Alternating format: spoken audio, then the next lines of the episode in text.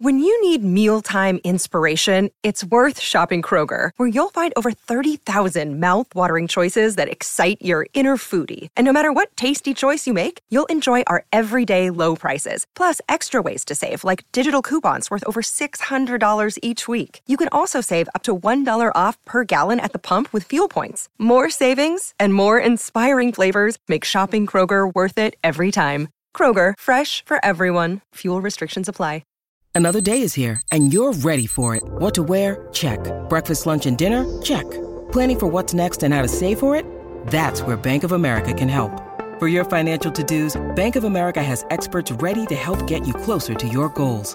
Get started at one of our local financial centers or 24-7 in our mobile banking app. Find a location near you at bankofamerica.com slash talk to us. What would you like the power to do? Mobile banking requires downloading the app and is only available for select devices. Message and data rates may apply. Bank of America and a member FDIC.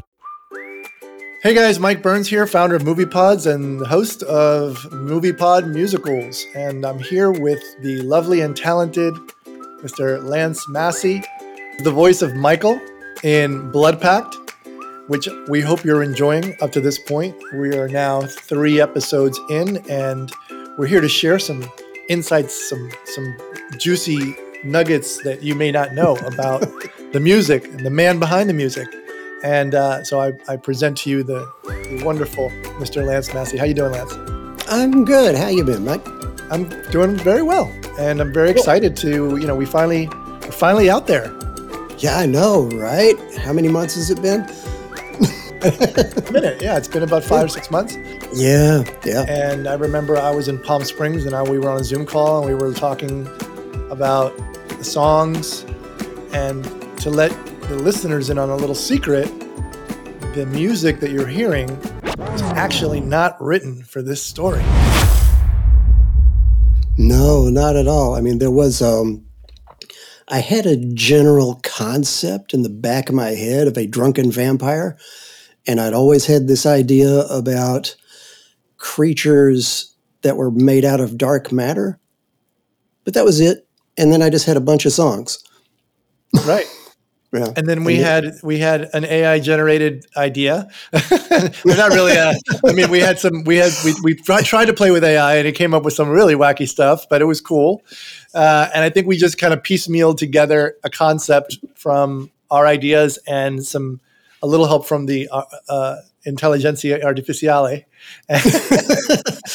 we we dropped that pretty quickly. It yeah, was. Um, it was just a, it was just a little, you know, that's what AI I feel is good for. It's good to just, just like it's like that, like uh, brainstorming. You know, yep. it's a good for brainstorming. You throw things up, and you're like, oh, you know what, this, you know, this is like okay, but um, but it, it, it it's very quickly veered off, veered off into some kind of weird yeah, situation. yeah, yeah. The, so far, the AI has been really good at coming up with things you cannot use.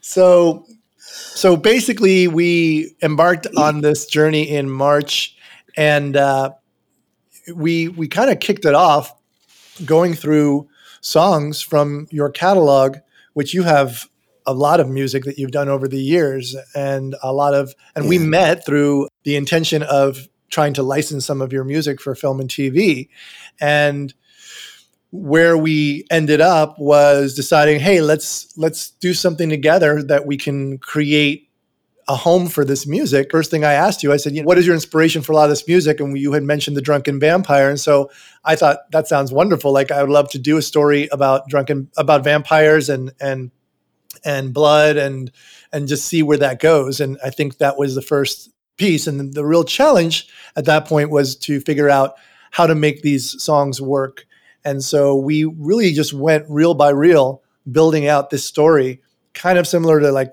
from what I've heard, the Coen brothers do when they when they make their oh really they make their mo- yeah they make their movies and they they kind of I mean they're not shooting it on the fly, but they're kind of like writing it, not really knowing where it's going. They don't necessarily write a treatment for it like a yeah, full treatment with the art. It goes along. That's yeah, that's what I loved about this. You went through the catalog of just these songs of mine that are like all over the place. You picked a couple and then uh, did a treatment around it and made it work, like that first song, Candy, right? And I, I got to tell you, so many people are telling me right now that they're like, I can't get that song out of my head. like, it's a very, very catchy song. and it was a great opening number. It ended up being like a wonderful yeah. opening number for the show because when I first started putting like finishing these, you know, my I went to my my biggest fan, my dad. of course. what do you think? You know, check this out. He was just blown away, and he loved he loved Candy so much. He's like that song, and he goes, and it's just so original, and and so I, you know, I really was really pleased with the way that this show turned out because we again we were kind of flying blindly no no bat uh, pun intended but but but we we managed to not smash into any any walls and uh and go splat so we that's in a future episode that's coming that's season two yeah. so but let's let's kick it off and get into the music a little bit. We are talking about Candy, and so Candy was like, you know, I heard Candy. I thought I, right off the bat, I really loved Candy. I loved I loved the song. I thought it was fun, quirky. Now, when I when I listen to that song, I, I literally see like an M&M's commercial because when the show is playing, I there's like I heard M&M's like an M&M spot before it, and I was like, perfect. And I was like, that would be perfect for that song. Could it be perfect for like a little M&M's TV commercial? You know? Yeah, we'd have to change the verse though. well, you know, they only use about 30 seconds anyway. Yeah. So you probably never yeah, get to that, right? It'd, yeah. just be for the I, chorus. I actually did have an alternative version where the verses were about candy, but we kept the original version. Right. which is right. which is basically candy then becomes a metaphor for trying to get away from everything you hate. We kind of came up with this idea that we can you know take candy and recontextualize it into mm-hmm. this this thing that is you know uh, what's left right now in this post-apocalyptic world yep. and and it really just it's just a great number. So I, that's what i was I, I, wanted to understand kind of what was the back you know the, the initial original intention behind the song. It was that. It was an escapist song. It's like i'm i hate everything so i just need something to get me out of here. And and, and uh, what did and candy represented a drink, or did it represent an actual candy, or was it just like a oh, like no, like a, was, a deep dark deep dark indulgence, or what? It's that that I left open for interpretation. Um, it, it could, yeah, it could have been anything. I I really that's why I chose the word candy, you know, ra- rather than a specific thing. Yeah, candy could have been a girl. Yeah. So, exactly. but in this case, it's rat's blood. Yeah. And in this case. so, so, cheers. Cheers to that. so then we roll into the second part where Michael has been drugged by this mysterious being named Ava, who is wonderfully played by Jess McEvoy. And she. Oh my God, I love her. Yeah. First time I heard her voice, I melted. She, yeah. Just, just brilliant. Yeah. yeah. She markets herself as this like non binary voice and I'm like, that's anything but non-binary to me. I don't know. like when I hear it, I'm just like, you know, like where do you know? Yeah. Where do I sign yeah. up? Like it's, she's got such a beautiful, sultry voice, and uh, yeah, um, you know, I definitely would uh, would date that voice. I think anybody that's human probably would, and vampire. I think I, I loved your selection of things because you went for the emotional impact right? Rather than, okay, this is Lance's style. Let's do something around Lance's style. And instead, especially, I mean, because my catalog is just literally all over the place, you, you found the things where it was like, okay, this guy is just, he's giving himself over to whatever's on the other side. And rather than find something that was like candy, you went for this gospel thing instead, right? And um, well, I think we actually said, let's just. I like this song, and then we kind of wrote yeah. into it. like we said, okay, let's let's find a way for him to sing this song. Um, okay. I think that, that's okay. how we always. That's pretty much how I do do these. You know, with the artists, is we find kind of like an A side and a B side on each mm-hmm. on each episode, right? Mm-hmm. And find one that we really, you know, like we. I think we listed like these are all our A's and B's, and then we basically try and put an A and a B, and then sometimes people love the B sides. You know. Um, mm-hmm you know, Ice Ice Baby was a B side. You know, I did not know that. Oh, funny. What was the original, um, you know, inspiration or impetus of that song? So honestly, the same vibe that Michael has at that point, which is I was just, I totally thrown in the towel on everything. Um, life was a mess. I was a mess, and I was just walking down the street one day and then I heard this line way up on the mountain, Lord, so high I can barely see. I hear a band of angels and they're coming to deliver me. And so I just turned that into a song. And in a way, it kind of saved me because then I thought, okay, there's, you know, there's hope here.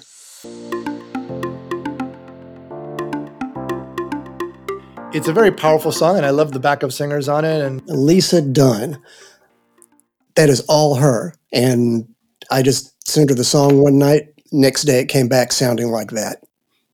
It was just that there was a holy shit moment. It's like, Wow. she's so good. Yeah. yeah, so we move on to a little, just a little outro outro song, real quick, which was the, the idea was is it was this little alien who was lost and somehow found himself at a beach party and woke up the next day with a hangover. And he just wanted to go home. He didn't want to be an alien on planet earth all fucked up and hungover. And uh, i just kind of leaned into it. If so if you listen to the lyrics it's it's a little story. I'm waking up again. I'm still here in my skin. I don't know where i've been and i just want to go home. Right lead follower get out of my way is the next song on the journey of blood pact and michael's Yeah, so those two songs actually came out of the same period of time. It's when, well, a bit of my backstory. I'd actually been out of music for like 20 years, right? And um, suddenly got the urge to get back into music. And it was at a point in time where I was just feeling very rock and roll and very, not rock and roll, but very swagger, right? And very much of just like, mojo rising yeah, and I really just like wanted to step into things and like charge ahead. I my background's computer music and I'd been out of it forever and then suddenly all these amazing technologies were happening in music and I was like, shit, I want to do this again. And I guess that that's what gave me the energy. Is just like, oh shit, everything's interesting and fun again. So that came about and it's like um I've always had I guess this was like honestly the origination story for the Michael character for the drunken vampires because it was very much in my head. I had like visions of the apocalypse and you know because it was like right in the middle of the Trump administration so that terrified me and um um, so I had visions of the apocalypse and surviving the apocalypse, and I was very much into like cyberpunk and dystopian movies, and just sort of the whole concept of the underdog being at war, but still because of their camaraderie or the comrades overcoming all of it. And so in my head, it was a scene of, okay, there's the two of us, you know, we're going into our last battle. So Yeah. I believe in you.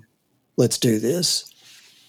Yeah, and that has such a theatrical quality to it that that song when I think when people hear it they if you you know if you if you are listening to this and you haven't heard it yet you should go back and listen to episodes 1 through 3 and we're, we're talking about episode 2 right now but it's it's it's a very powerful song and it really is a, a very moving song. And and again yeah I, I will say that I definitely was leaning into your works that really you know brought out emotions that were very emotive songs because you know it's drama right? We're creating drama and if we can and and i love i just love songs that that do that. And so that particular song worked out really well and i, and I love how, how it works in the, in the trailer too you know? It really kind of like sets up this like heroic story Lead follower, get out of my way. Same period of time, same kind of vibe. It's like I had this whole apocalyptic thing in my head.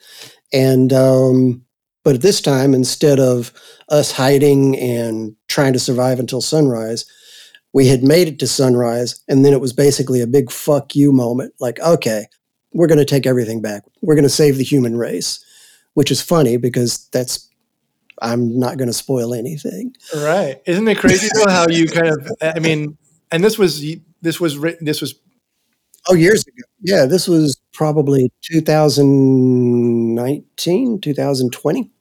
Yeah. yeah so so it's amazing how these things somehow manifest when you just as soon as you release them, all of a sudden they come back around and they're and they they mm-hmm. turn into something, right? I Yeah. always tell people who are making music, you know, never think that your music is too old to do anything because it's not like bread; it doesn't get stale. You know, it, it- there, I Mhm. you'll, you you could. There's always a possibility that it could be used, repurposed, you know, um, discovered down the road, years down the road, and uh, it, it's happened to me. And I've written songs that that didn't go anywhere for a long time, and then ended up, you know, do, doing something in a movie or doing something in a t- commercial or whatever it is. So Yeah, I actually, I actually have to, in a way, kind of thank you because it's like, in my mind, everything was all over the place, never really related, none of that kind of stuff.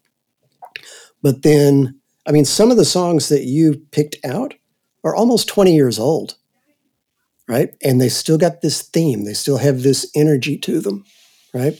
And, and you picked the original productions too. You know, nothing was updated. So yeah, so I guess that brings us to moving on to uh, Reel Three. Who's the boss is the name of the episode.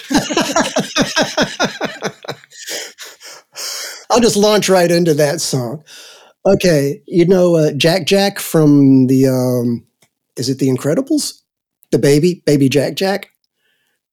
Okay, I had him in mind, right? And I've got in my head, it's actually him singing it, even though in reality it's me singing it. But in my mind, it's little Jack Jack walking around saying, "I'm the boss.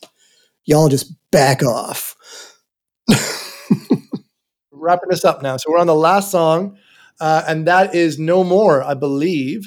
Oh, yeah. Oh my God. So that song was actually I I did the music, but the singer on that, Jackie Gage. Oh my God. She did the top line. So she came up with the lyrics and the and the uh, the melodies. And then we produced it as a team. And um there was a whole we did a whole album or a whole EP, she and I, of music just like that. So um and you you picked the perfect one for this particular show. Um, I'd have to ask her what the story is behind it, but for me, yeah, but for me, it's just like it's not so much the story in the song as it is the vibe of I am done. Right? I am done with this. I am done with you. I'm moving on to something else. Right? Any final thoughts on your end? one of the things I've really liked is the evolution.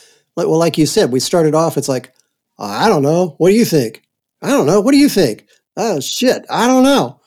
And then it was like, well, let's try this. And it's like, okay, that kind of worked. And then we got into episode two, and it's like it got a little, little more refined.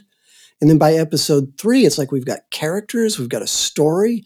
And then I'm not going to spoil it, but I can say this: it got really good by the end. I mean, just really good. I'm like, I want to start the second season already. So right. And I think the main thing is, I think we were at the end of episode three, and we're like, okay, this is going somewhere. This is awesome. We have still have no idea where it's going, but it's Yeah. definitely going somewhere. And I'm Yeah. starting to get very scared that we're not going to be. I don't know what, how we're going. Like, we need to. oh, We that's gotta right. finish this thing. Like, we gotta figure out how, a, a way to get all this stuff wrapped up, turned around, Yeah. figured out. We got. I forgot about that conversation. Yeah, we were like, well, shit. Now what do we do? Yeah, like because, this- because then when it, then you have this ticking clock, right? You're like, we have three episodes, we have two episodes, we have one episode to wrap it up. So, but I think what happened naturally is that by episode four, the story is starting to kind of take its own shape, and then you, and then it, it the, the story kind of starts to lead as what you know more than it was in the beginning when Yeah. there wasn't a story. But Yeah. um, but uh, super fun, super exciting. Hope you guys really enjoy listening to Blood Pact the musical. Thank you so much, Lance, for being on with us and being part of this intermission episode. oh, my pleasure.